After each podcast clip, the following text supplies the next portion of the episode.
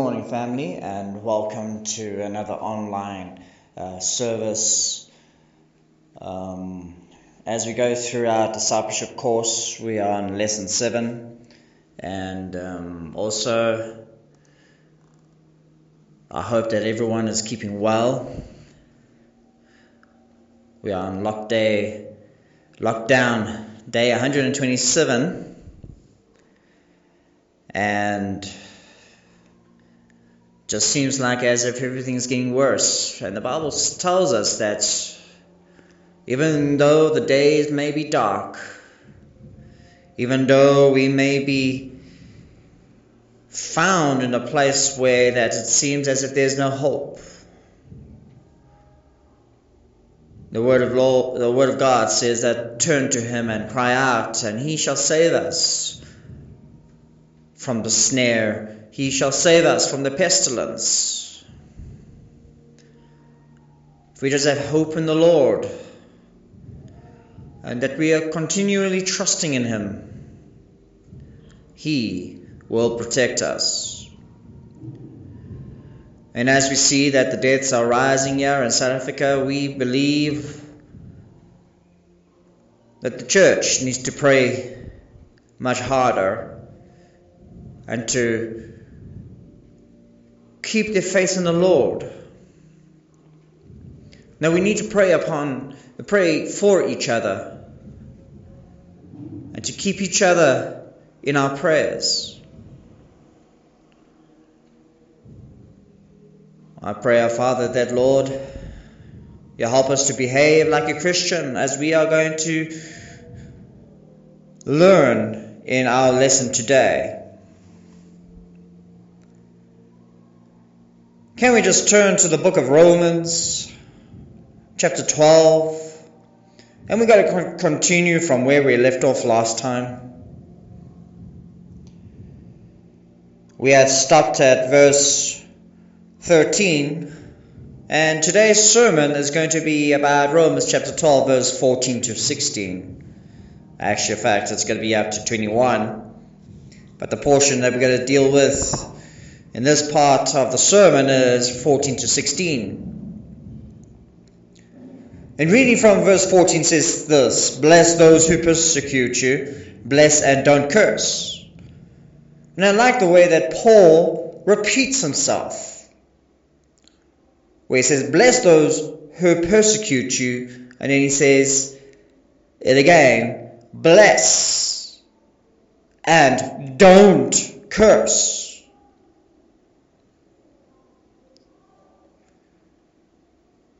You know, the Word of God says that we will be persecuted. The ch- church will be persecuted. He was speaking to his disciples at the time. And he pointed out to them that they were going to go through some persecution. And Paul, whose name initially was Saul,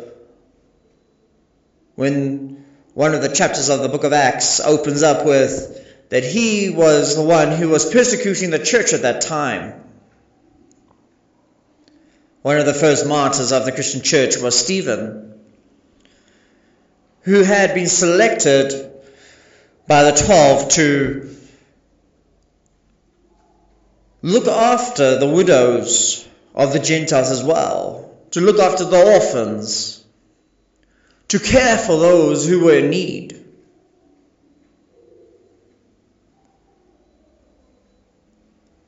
And Stephen, being a man of faith, a man full of the Holy Spirit, was caught by Saul and his soldiers, and they were brought before the, you could say, the church of Judah the priests and the high priests and the Pharisees and most probably the Sadducees were standing there as well. And they heard the sermon of Stephen, who finally said, I see the Lord Jesus standing at the right hand of God.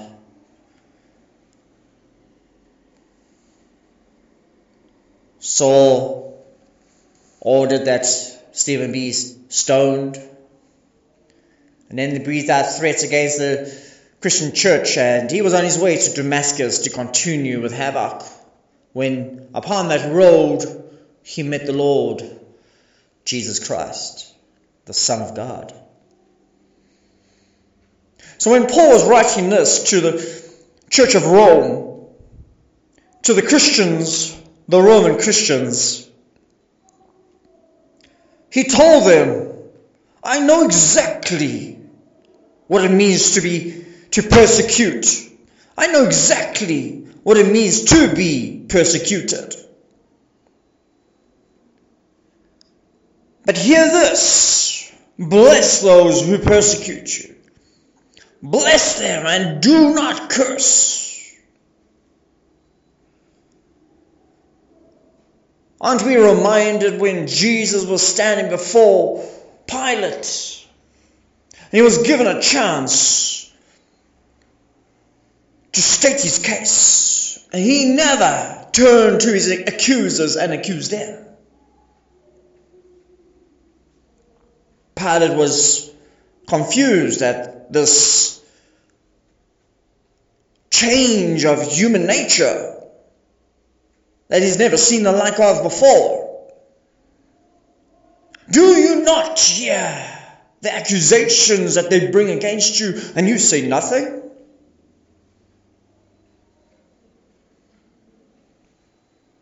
Jesus was scourged, he was whipped, his beard was ripped out, and I'm telling you, if you're a man, you know how painful it is if you had to take that handful of hair and pull it and rip it at its roots. Off your face.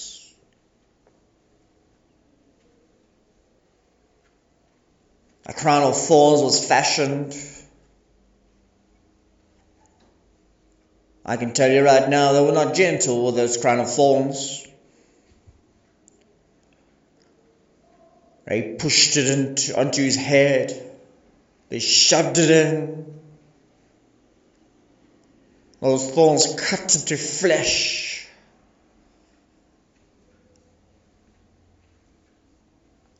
Bent against bone. Ripping asunder blood vessels in the head. A man that stood before the people that day did not look like a man.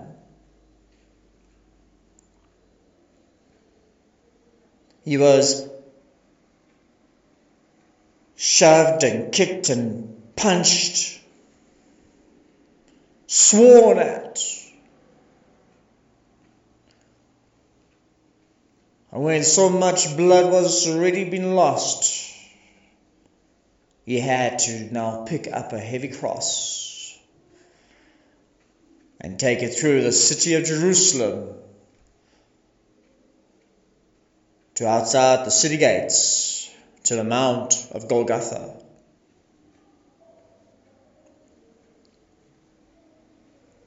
Eventually, when they got to Mount Golgotha,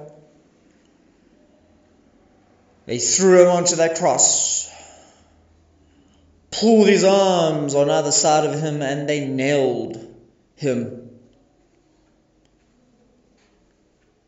I do not think they were very gentle when they put their cross back up. Most probably into its hole or whatever. Things they had put in place in order to hold it up straight every jerk, every bump was an agony. Through all this, there were even two other men who were crucified next to him, criminals, who were accused justly for their crimes. One man was very much for himself, demanded that if you are the Son of God, take us off this cross. That was more a taunt. It was more trying to get out of his punishment. But the other man says, You know, we were justly accused because we did do thievery. For all you know that the story that Jesus was telling in the Gospels of the Good Samaritan, where there was a bunch of guys who jumped out and robbed this man and beat him up to near death. It could have been a true story. Maybe these were the very two criminals who had done just exactly that. And the one man says, We were justly accused. This is our punishment. We have done wrong. And he turned to Jesus and said, Remember me when you come into your authority, when you come into your kingdom. Through all this, Jesus did not once accuse anyone of anything. But he prayed a blessing. He said, Lord, forgive them, for they know not what they do. And here Paul is speaking to the Roman church, and he says, Bless those who persecute you. Yes, I know it's hard. Do not curse them. The Bible says that when we are persecuted and as we are go through the pressures of life, that is only through such pressures pressures. Just like a coal is pressurized and eventually becomes a diamond.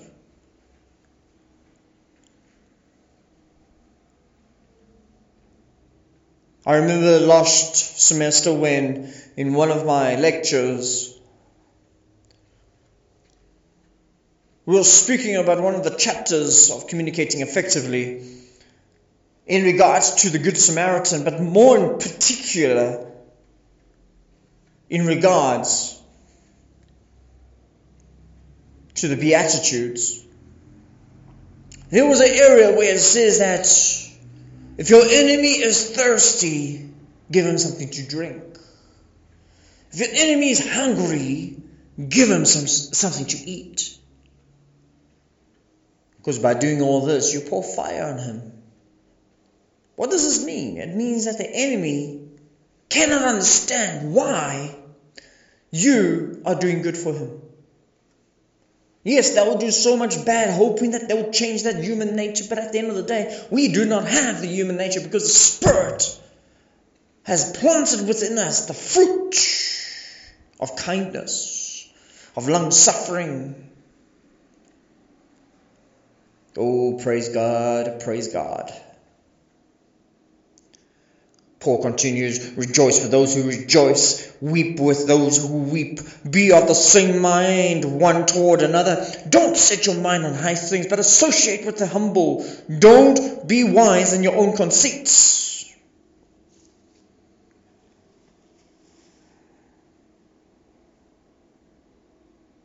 When Paul was talking about persecution, it was as if it was being prophetic. Because the, the mighty persecution, the terrible persecution had not just had not happened yet. It was still to come. Yes, they most probably were persecuted, but it was not as bad as what was still to come.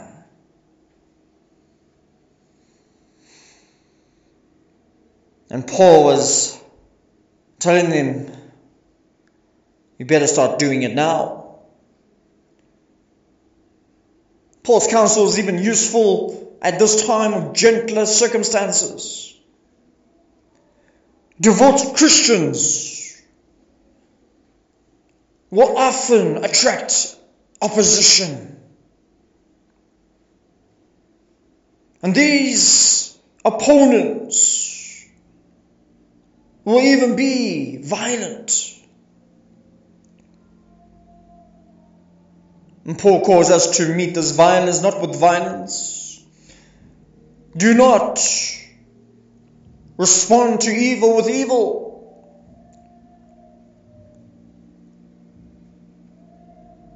Because it does not make it right. Scripture says respond to evil with good.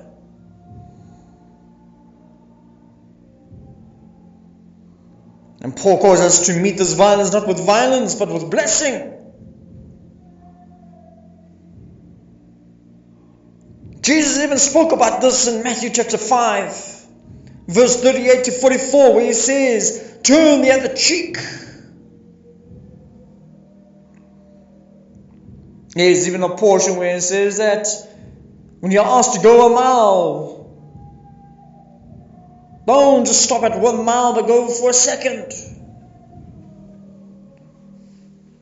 But a couple of weeks ago, I was listening to an article. It was very interesting because it said that the tradition of the Romans, when they were carrying their luggage or whatever they needed to take, and they'll stop on the road and they'll point out to a Jew and they'll say, Take my stuff.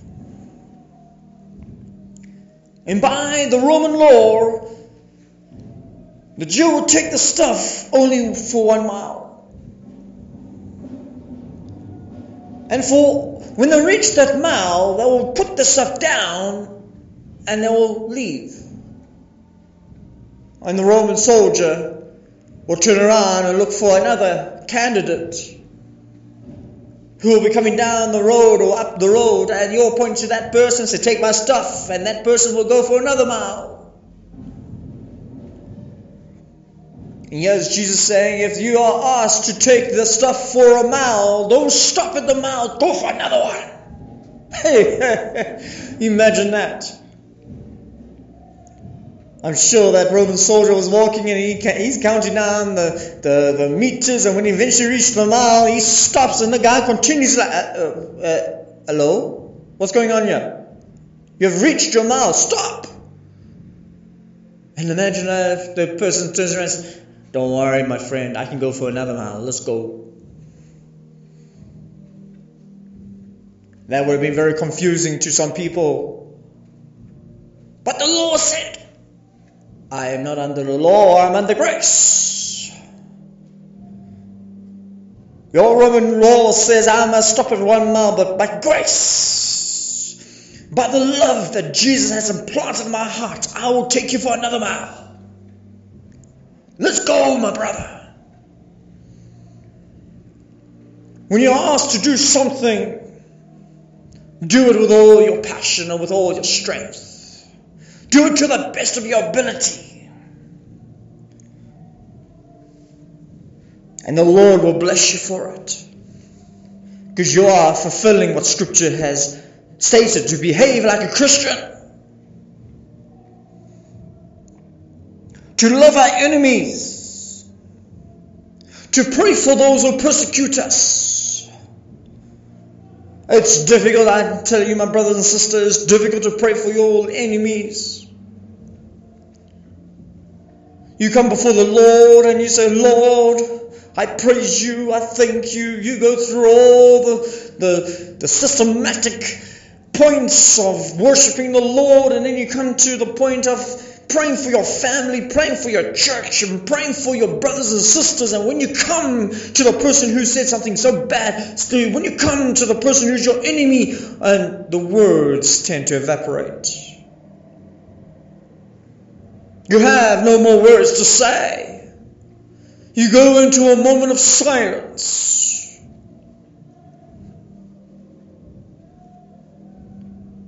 Your brain freezes. The words stumble and fall flat. You have a moment of silence for a while and then you go over to your needs and suddenly you have a wealth of words again. You have an avalanche of, of, of points you're laying out. Lord, I need this. I thank you for that. Lord, I pray that you will bless me with this and this and that. But what happened to the point where you were supposed to pray for your enemies? Why did you suddenly have no more words? Because human nature dictates that we avenge ourselves of those who hurt us.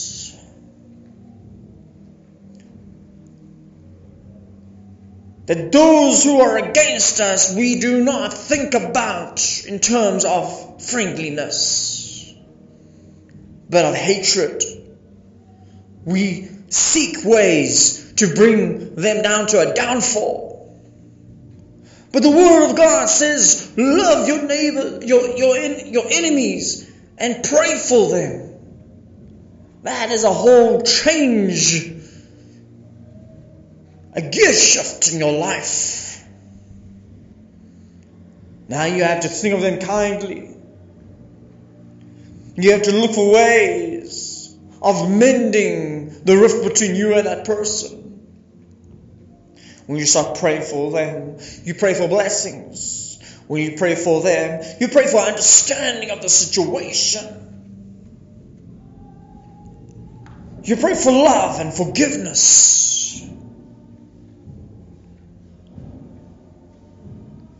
You cannot hurt the one that you're praying for. You cannot be nasty to the one that you have spent an hour weeping before the Lord asking for forgiveness and salvation.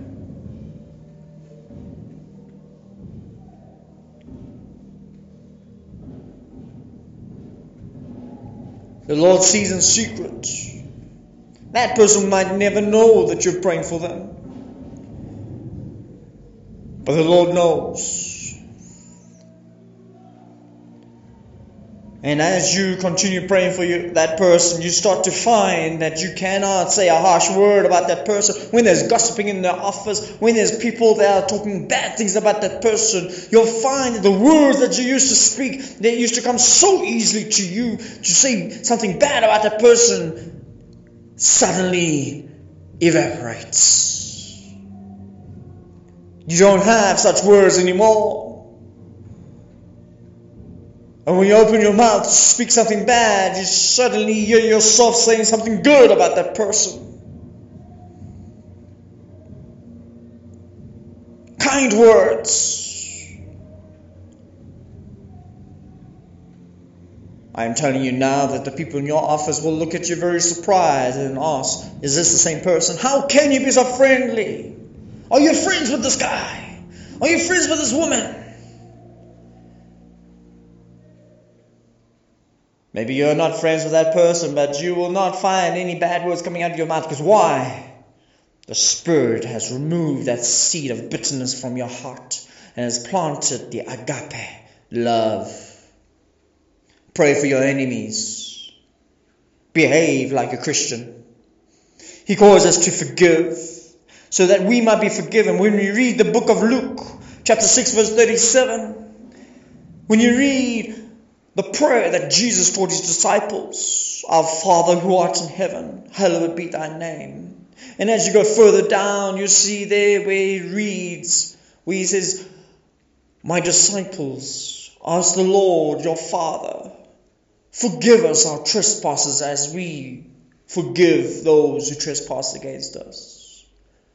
And as you go further down, when the Lord ends up with amen to the prayer that he was teaching his people, he continues with a conclusion. It is strange that he did not conclude by pulling out and saying that do not use the God, Lord, Lord's name in vain when you say, Our Father who art in heaven, hallowed be thy name. No. He doesn't say that, you know, when you pray for your daily offering, when you pray for your daily bread, ask the Lord only for what you need and not for what you want. No.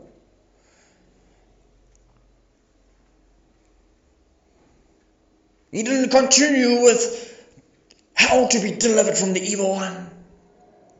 No. He took out one point from the entire prayer teaching of his disciples to his disciples and he said, Forgiveness. That's the watchword.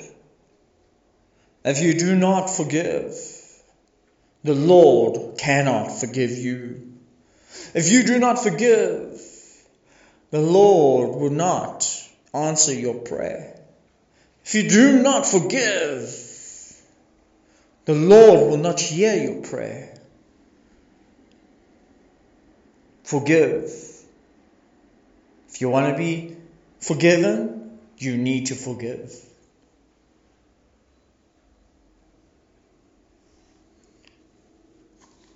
Amen. At the cross, we read in Luke chapter 23, verse 34 Father, forgive them, for they do not know what they're doing. Acts chapter 7, verse 60 Stephen was praying as though he was being stoned. Oh Lord, don't hold the sin against them.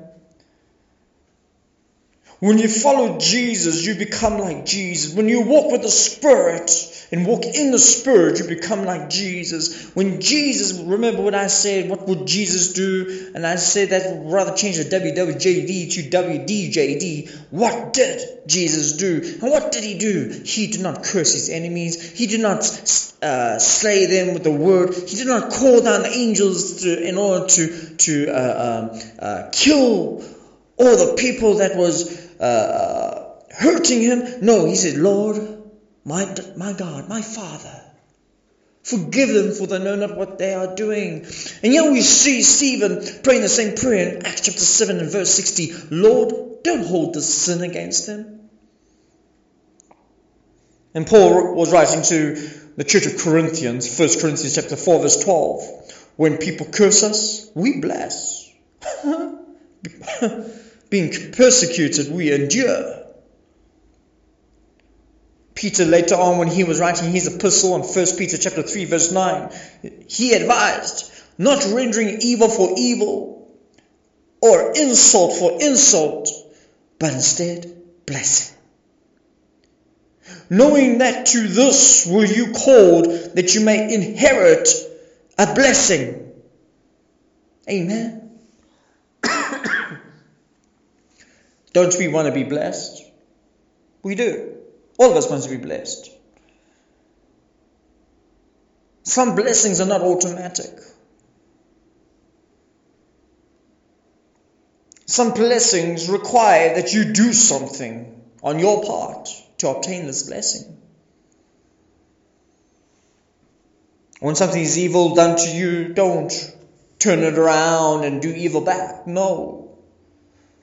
When someone insults you, don't turn around and say, well, your mother, or you're this and you're that. No. But what do we do? Bless you, my brother. Bless you, my sister. The Word of God also says that a kind word turns aside a harsh word. Well, I'm para- paraphrase that. What it means is that when someone is using a harsh word against you, when they are cursing you or insulting you, the word of God says, speak kindly. By speaking kindly, you will be deflating that balloon because that fight will be only one sided.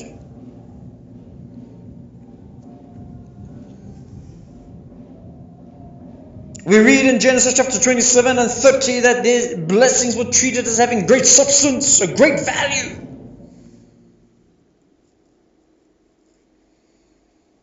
In that context, the person bestowing a blessing was, in a sense, asking God to bless the other person.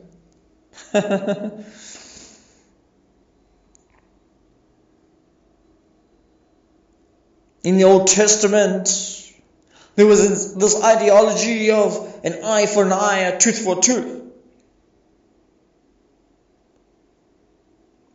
We see this in Exodus chapter 21, verse 24.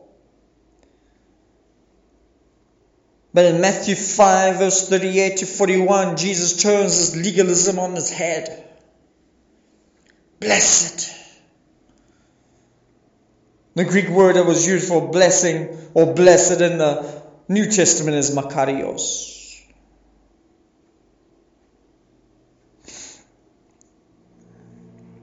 In verse 15 we read, Rejoice with those who rejoice, weep with those who weep.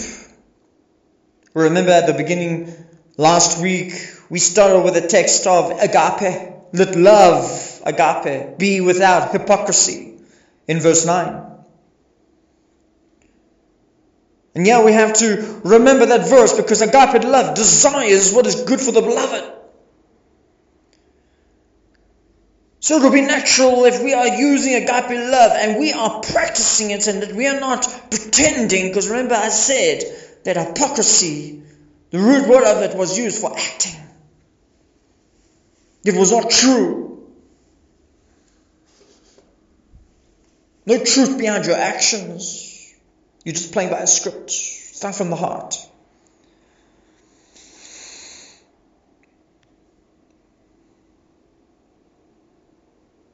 So it would follow that we would rejoice or weep with the beloved. But the problem is this is that we follow our human hearts where we find ourselves jealous of other people's good fortune. How can he get this and this and that? How can she receive such recognition for that and that and that. I am better than them all. I should be getting all of that. Is that how a church is supposed to act? No. No. That's not how a church is supposed to act. You know, the seed that's planted in good soil, maybe good as you feel, is think is good, but what happens is that the devil comes to steal it.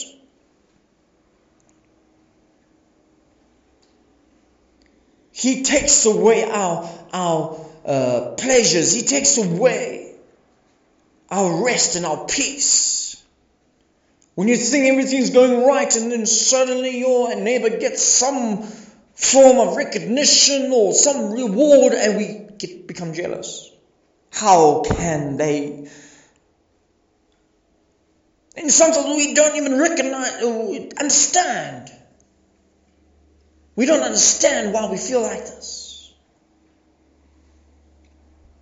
Paul says, Rejoice with those who rejoice, and we cannot rejoice with them because we are jealous. And jealous brings bitterness.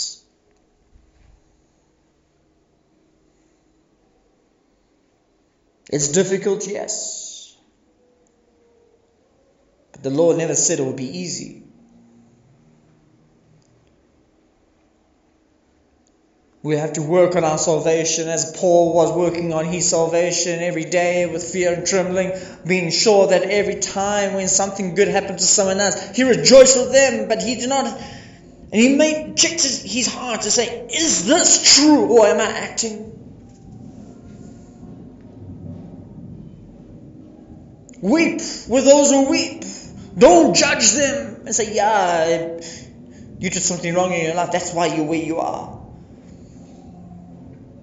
Your neighbor has lost everything. He lost his car, he lost his marriage, his marriage fell apart, he's lost his family, he's lost his house. And we sit there on our porches with our feet up, drinking iced tea or whatever you have in your hand, judging. Yeah, there we are. See, we told you that they had some secret sin. The air is coming out. There's the dirty laundry. And we sit there and we're judging away while we ourselves are in the same predicament. Our marriages also having problems. Our homes having problems. Our finances having problems. but we sit there and we judge. And Paul says, Stop it! You are not behaving like a Christian. When someone gets something, bless them, praise them, rejoice with them. When they've lost everything and they are crying their eyes out, weep with them. Don't judge.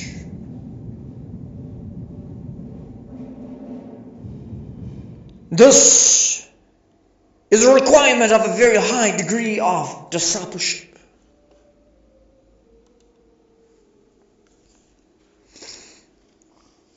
It's something we should be aspiring to. It's something we should be praying for. In the first part of verse 16, it says, Be of the same mind one toward another.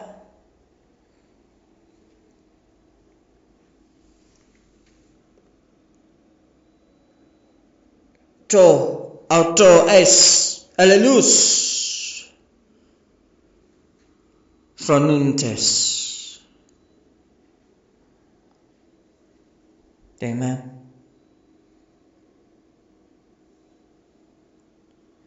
Fronuntes. Let me repeat that. To auto es allelus fronuntes. If we had to read it literally, it means this thinking the same thing toward one another.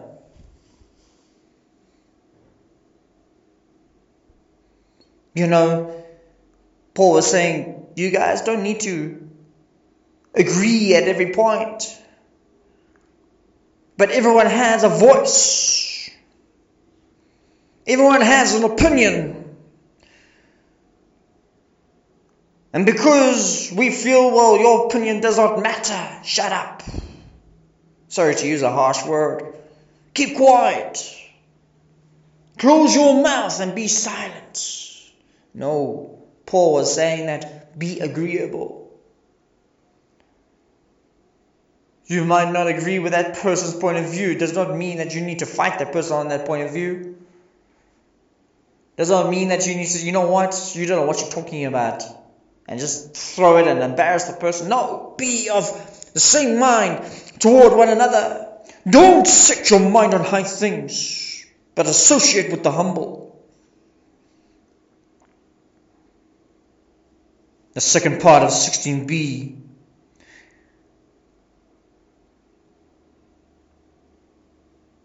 We read this, and it brings to mind that the central theme of this epistle comes from Romans chapter 3, verse 9, that where it talks about that we are all sinners, but we are saved by the grace of God, rather than by anything we have done in verse 24 of the same chapter.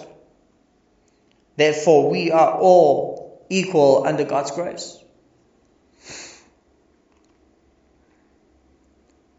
You see, we think that by our works we become saved. But then any person can work to become saved. But it's by the grace of God that we are saved. You cannot save anyone, only the Lord does. The Lord will use you as an instrument, as a conduit, but you're not the person saving the person. Because we read in the first part of uh, the next part of the verse, in verse 16, still towards the last part, says, Don't be wise in your own conceits. this is very good advice for every human relationship, is it not? Humility draws people near. Humility attracts people. But what happens is that when we get conceited, we start to repel people away. Quiet com- competence trumps loud semi competence. You know, we want to be praised for all the things we do. We want to be glorified in the things that we do. It happens to everyone, it happens to me as well. But what happens is this is that when you're quietly doing the work that needs to be done, and you're humble with what you do,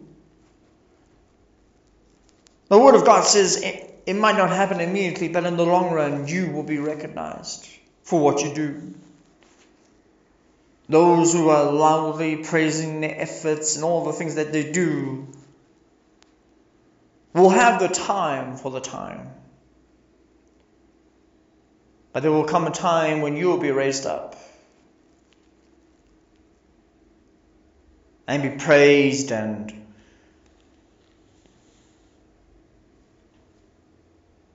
That's what the Word of God says. Don't be wise in your own conceits. We go to the next, last bit of verses of this sermon. We read from Romans chapter 12, verse 17 to 21. And the context we read this is repay no one evil for evil. We've already spoken a little bit about this. I was a bit of a of myself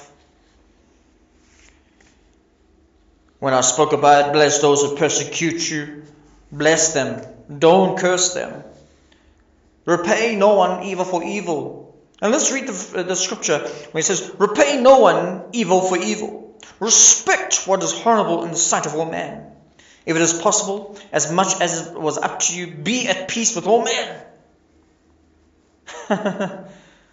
as Paul says, if it is possible, if it is within your power, be at peace with all men. Don't seek revenge yourselves, my brother. Don't, res- don't revenge your souls, beloved. But you need to give place to God's vengeance, to His wrath. Because why? The Bible, as Paul was saying, guys, do you know the scripture? Go back into the Old Testament. It is written, Vengeance belongs to me. I will repay, says the Lord. And what does God says? Therefore, if your enemy is hungry, feed him. If he's thirsty, give him a drink. For in doing so, you'll heap coals of fire on his head.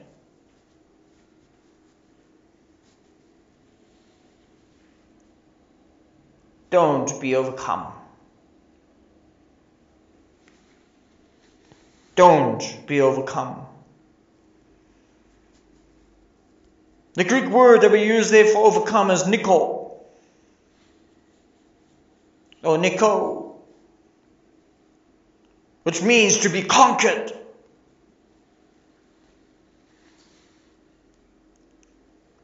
And they use this word sometimes with by evil, to be overcome by evil.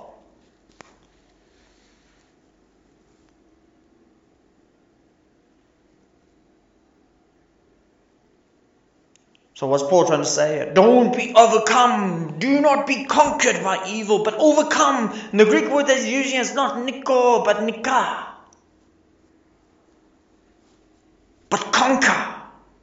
Niko, be conquered. Nika, conquer. Don't be overcome. Do not be conquered by evil, but conquer evil with good. Repay no one evil for evil. Brings us back to verse 14 Bless those who persecute you, bless them, but do not curse them. Verse 17b Respect what is horrible in the sight of all men. The world is watching you, my brothers and sisters. They are looking at you. How you dress, how you carry yourself, how you speak to one another. How, just, how you speak to people who are not of your culture, who are not of your church, you know, who are not of your, your color maybe. How do you speak to them?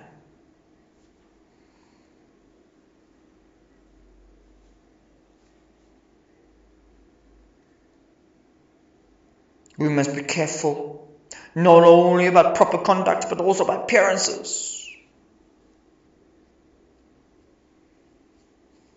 I do not know if you ever heard of Billy Graham. Go into YouTube and do a search, and you'll see all his sermons preaching to packed stadiums. A man of God. He was asked to come to the White House one time. Well, he's been to the White House many times. But there's one time he was at the White House and he found himself alone in the room with the First Lady, Hillary Clinton in the time when Bill Clinton was the president. And Billy Graham asked that the door to the dining room remain open whilst he was having lunch with Hillary Clinton at the White House. This was very unusual to the people of that, uh, of that place. You're going to be sitting with the president's wife. You're having lunch with the president's wife. Should the door not be closed so you can have a private audience with the president's wife? Bill Clinton, for many years, had been preaching about the gospel. He had lived the gospel. He had behaved and was behaving like a Christian. Explained his purpose, his reason that he had requested that the door to the dining room remain open. He explained that he had for many years observed the rule that he will never be alone behind closed doors with any woman other than his wife. This was one of the many rules that he followed for the sake of his reputation. We do not know if the story is true, whether it's apocryphal or whether it's. But the whole thing is the story carries a seed that the care with which Christians must respect what is horrible in the sight of men, all men. And the more visible your position becomes, the more careful you must be. I mean, he could have asked that the door be closed. But you could have not said anything. And the story could have went around, you know, like wild oats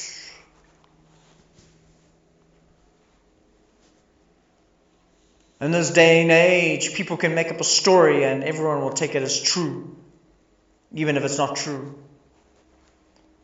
That he could have came on to the First Lady of America. But Billy Graham understood one thing. He had a reputation as a preacher of the gospel as a minister of the word, as a Christian who was following Jesus Christ. And this reputation he had to look after very carefully. Because the scripture says, do all things horrible in the sight of all men.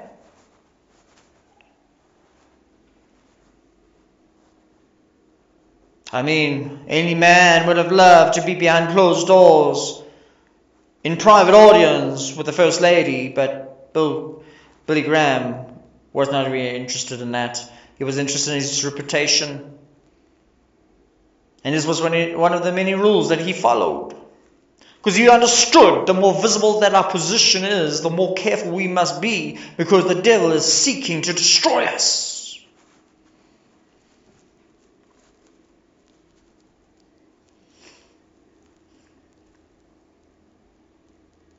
That's what the Word of God says.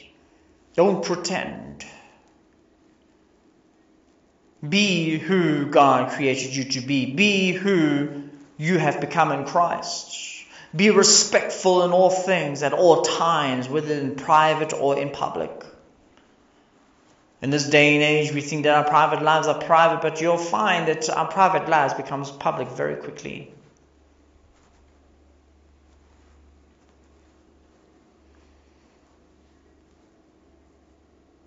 If it is possible, as much as it is up to you, be at peace with all men, in verse 18.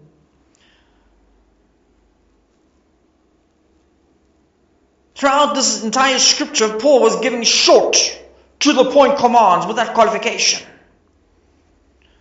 He says, Let love be without hypocrisy. Abhor that which is evil. Cling to that which is good. But now, when he comes to be at peace with all men, he inserts two qualifications, two clauses, if you will, if it is possible, and as much as it is up to you. There are, unfortunately, there are people who will not allow us to live in peace. And Paul does not require that we be at peace with them. He only requires that we do our part to establish peaceful relationships. I remember the one time when in class when I said that if you have aught against your brother, go to your brother, make peace with him, and come back and give your offering at the altar. And I remember one student says, What happens if your brother does not want to make peace with you? Therefore, this scripture will meet that answer. You have done your part of making peace if your brother does not. The blood will not be upon your head. You have tried your side to make peace, and if your brother does not and refuses, you have done your part. You can only pray for their salvation. You can only pray for their forgiveness. But you are not required to take vengeance for what has been done. Paul says this that we only do our part to establish peaceful relationships. He says he does not hold us responsible for the other person's response to our efforts. After all, we cannot control the other person. We can only control ourselves. So if it's possible, as much as up to you, be a peaceable man. If they're not peaceful with you, that's fine. You've done your part. Don't seek to revenge yourself, beloved. Give place to God's wrath. For it is written, Vengeance belongs to me. I will repay, says the Lord. It seems like if we go through this chapter, through these verses that we have read, that this is the third time that Paul is telling us not to seek vengeance. Many times when something bad is done to you, leave it to the Lord.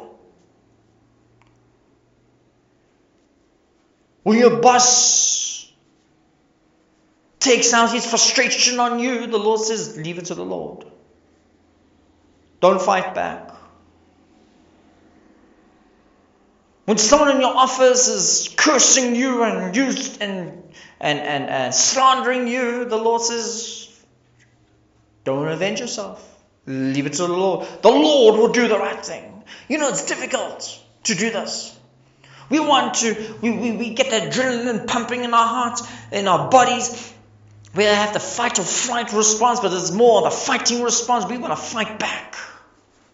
We want to curse. We want to destroy. But the Lord says, Vengeance is mine. Don't revenge yourself. Trust God to do the right thing. If the person is deserving punishment, God will take care of it. Whether it's now on the day of judgment, leaving the matter in God's hands solves a host of problems. Sorry. Plurality is in the wrong word. Solves a host of problems. God is a perfect judge will not make a mistake as we would make a mistake, and we can destroy lives without even intentionally destroying lives. God is in a position to ensure that justice will be served.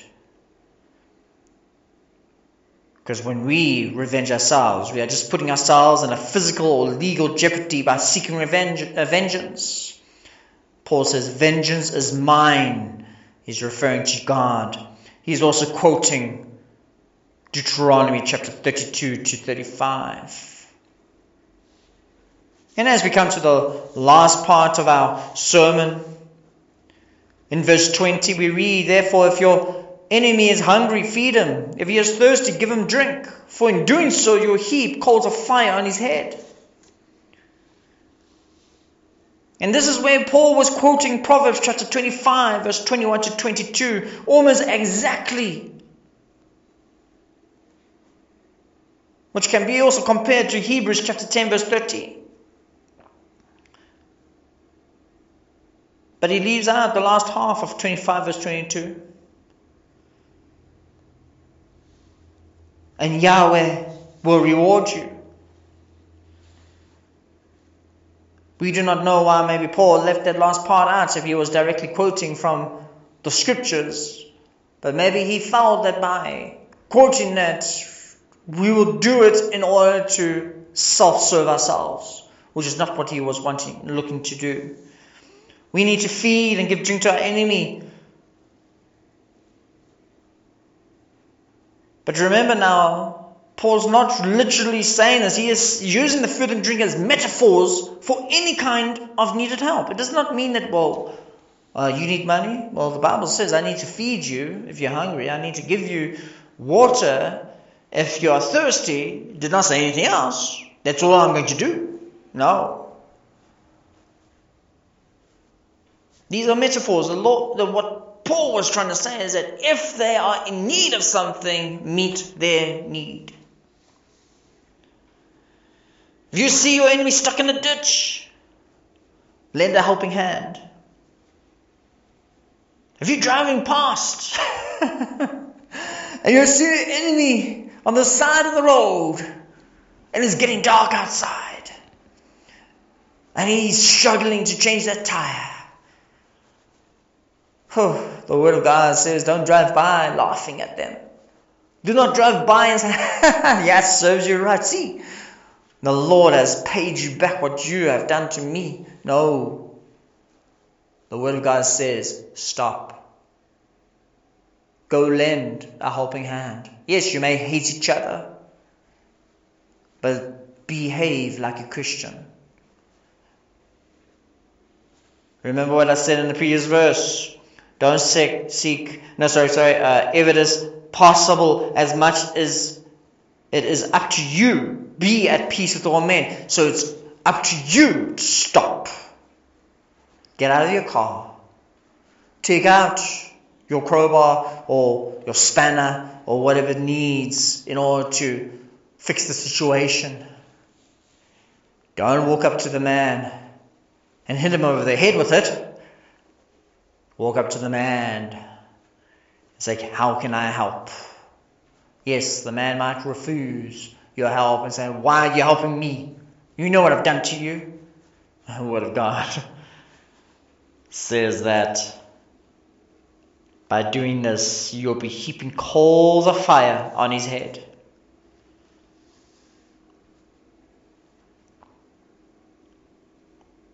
Most scholars agree that this means that the recipients of our grace will burn with shame at having treating us, treated us badly. And what Paul was trying to say is that your enemy will then with all possibilities, become your friend? How many of our enemies have been stuck in a situation in their lives and had turned around and all their friends had gone? Sorry, my brother. I will help you if I could. I've got an appointment to meet. Sorry, my brother, I have absolutely no idea what you're talking about. Your friends will disappear when you're in dire need of assistance.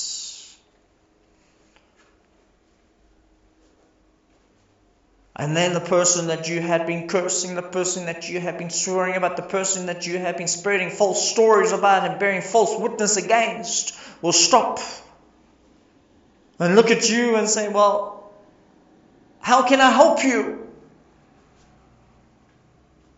And imagine the battle in that person's heart as you are busy taking all of those bolts of the tire and changing the tire, and the mind is going crazy and say, How can you be helping me when you've I've hurt you so badly?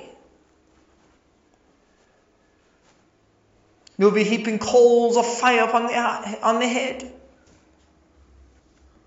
Amen.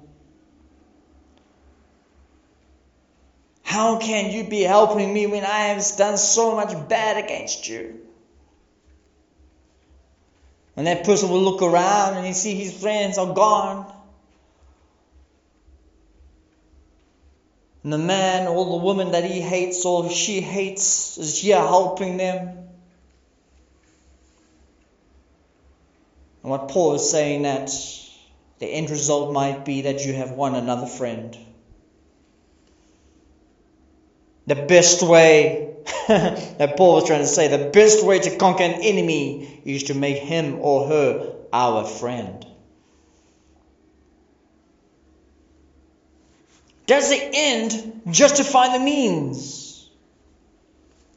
Do not be overcome by evil, but overcome evil with good. Does the end justify the means? Paul says this in this verse that it does not. If we use the evil to uh, evil means to achieve a worthwhile end, our evil means will compromise both our character and our witness. You're trying to preach the word of God. You're trying to say, look at me as I follow Christ and follow me, therefore, as I teach you how to follow Christ. And then we do these things, it compromises our character. How can we preach the gospel when we are not living it?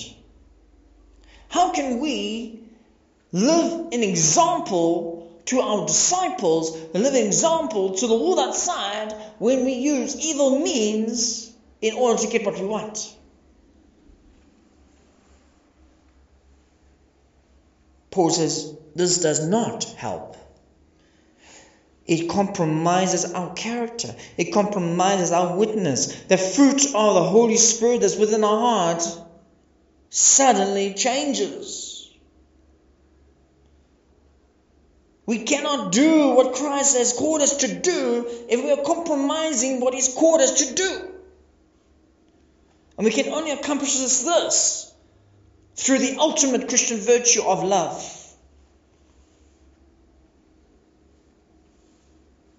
You want to behave like a Christian? Let's go back to the first part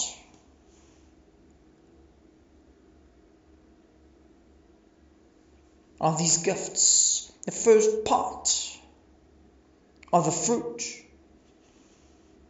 When Paul opened up the scripture, he started by the most important thing love. He didn't use philos, he didn't use eros, he didn't use storge, he used the highest form of love, agape.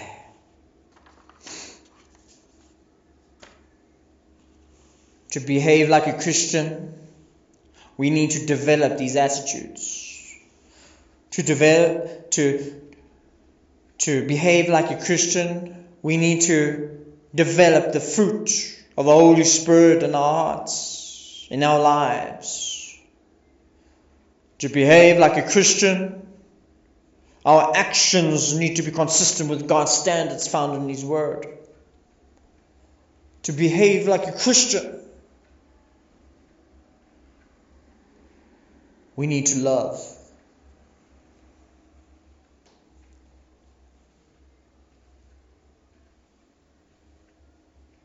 Jesus said the two most important scriptures, the two most important commandments in the Bible was love the Lord your God with all your heart, with all your soul, with all your mind.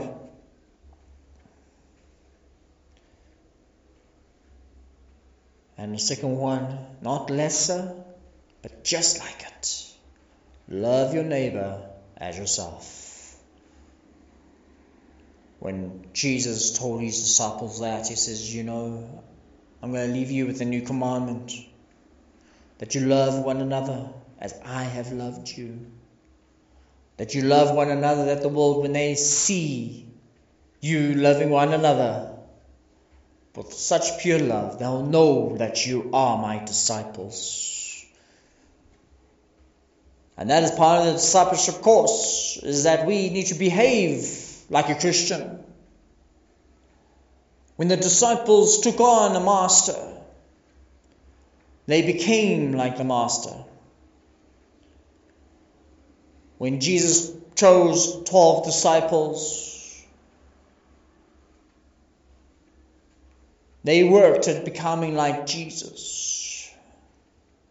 I can tell you right now that many times they were very confused at all the things that Jesus did because it was unusual for someone to behave like that.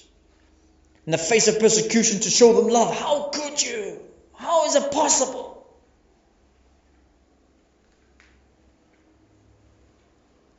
But I believe by the leading of the Holy Spirit, by the reading of the Word, and by much prayer, And as time went by, they became more and more like Jesus. We cannot do this on our own. We cannot love one another with a humanistic love that requires some recompense, some reciprocity. In other words, we cannot love one another without desiring and demanding something back. But the Word of God says, You got you. At times the love will not be returned, but it says still, continue to love them because the Lord has loved you.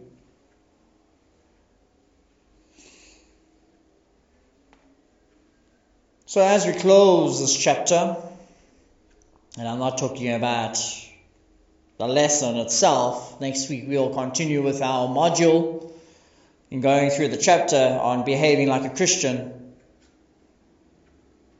and reading through the key verse of Matthew chapter 7, verse 16 to 17.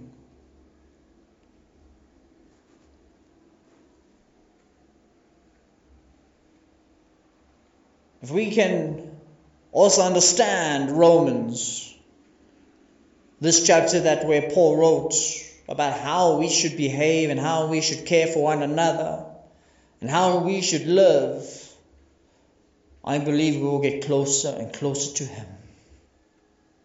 And I also believe that we will, our lives will change as we become more and more Christ like. Mighty name of Jesus, I pray. Heavenly Father, we thank you for this time that we have with you. We thank you that we are gathered here to praise your name, to glorify you, to give you all the praise and all the glory. I pray, O Lord Jesus, that as we work through our Christian walk, that we'll become more and more like you and that we'll love one another as you have loved us. I pray that, Lord, as we have now concluded with this two part sermon, that we'll become more like you, Lord Jesus, and we'll behave like a Christian. That we'll love with a agape love, Lord and that we will not take vengeance on one another when something bad is done to us, Lord, but rather that we live in peace with one another, as we should and as we must. I pray, our Father God, that, Lord, as we pray for the nation, I pray for our leaders, Lord, that you'll guide them in all the decisions that they have to make that your hand will be upon them, Lord Jesus, and that your Spirit will lead them along the ways of everlasting truth and life. I pray, Almighty God, for wisdom to be upon each one, Lord Jesus. And I also pray for the people who are running the hospitals. I pray for the people, Father God, who are running the care centers. And that your hand will be upon them, Lord that you will give them the strength and you'll give them the wisdom, you'll give them the passion as they are the frontline defense against this virus is attacking our nation and attacking those other countries around the world. I pray, Father God, for your people, Lord, that your hand of blessing will be upon them, Lord Jesus I pray, our Lord, for your forgiveness upon this nation, Lord. Upon all the things that we may have done wrong, Lord Jesus, I pray for a turning. I pray, Lord, that you will guide us back upon the path that you have set before us. You'll guide us, you'll keep us, You'll direct our steps along the ways of everlasting. Jesus, I thank you, Lord, for this time and this opportunity, O Father. For those who are sick, Lord, I pray, O Father, that you will heal them. I pray, O Lord, that you will Strengthen their muscles, oh Father God. You'll give them the breath that they need, Lord. As your word says, it's by our, your will, Lord, that all creation lives. All creation survives. It's by your will that all creation breathes. And just as you breathed in Adam, Lord, the breath of life, I pray that you breathe the breath of life into those who are struggling for that breath. And as they get stronger, Lord, I pray that you eradicate all sin, all um, vi- uh, all signs of the virus that's in their body. Strengthen their hands, strengthen the muscles, strengthen their hearts, strengthen their minds, strengthen their, their lungs, Lord Jesus. Those who are sick, those who are close to dying will stand up rejuvenated, re strengthened I also pray, Father, that each person will realize that you are God. I thank you, Lord, for this time. In the mighty name of your Son, Jesus Christ. And everyone said, Amen.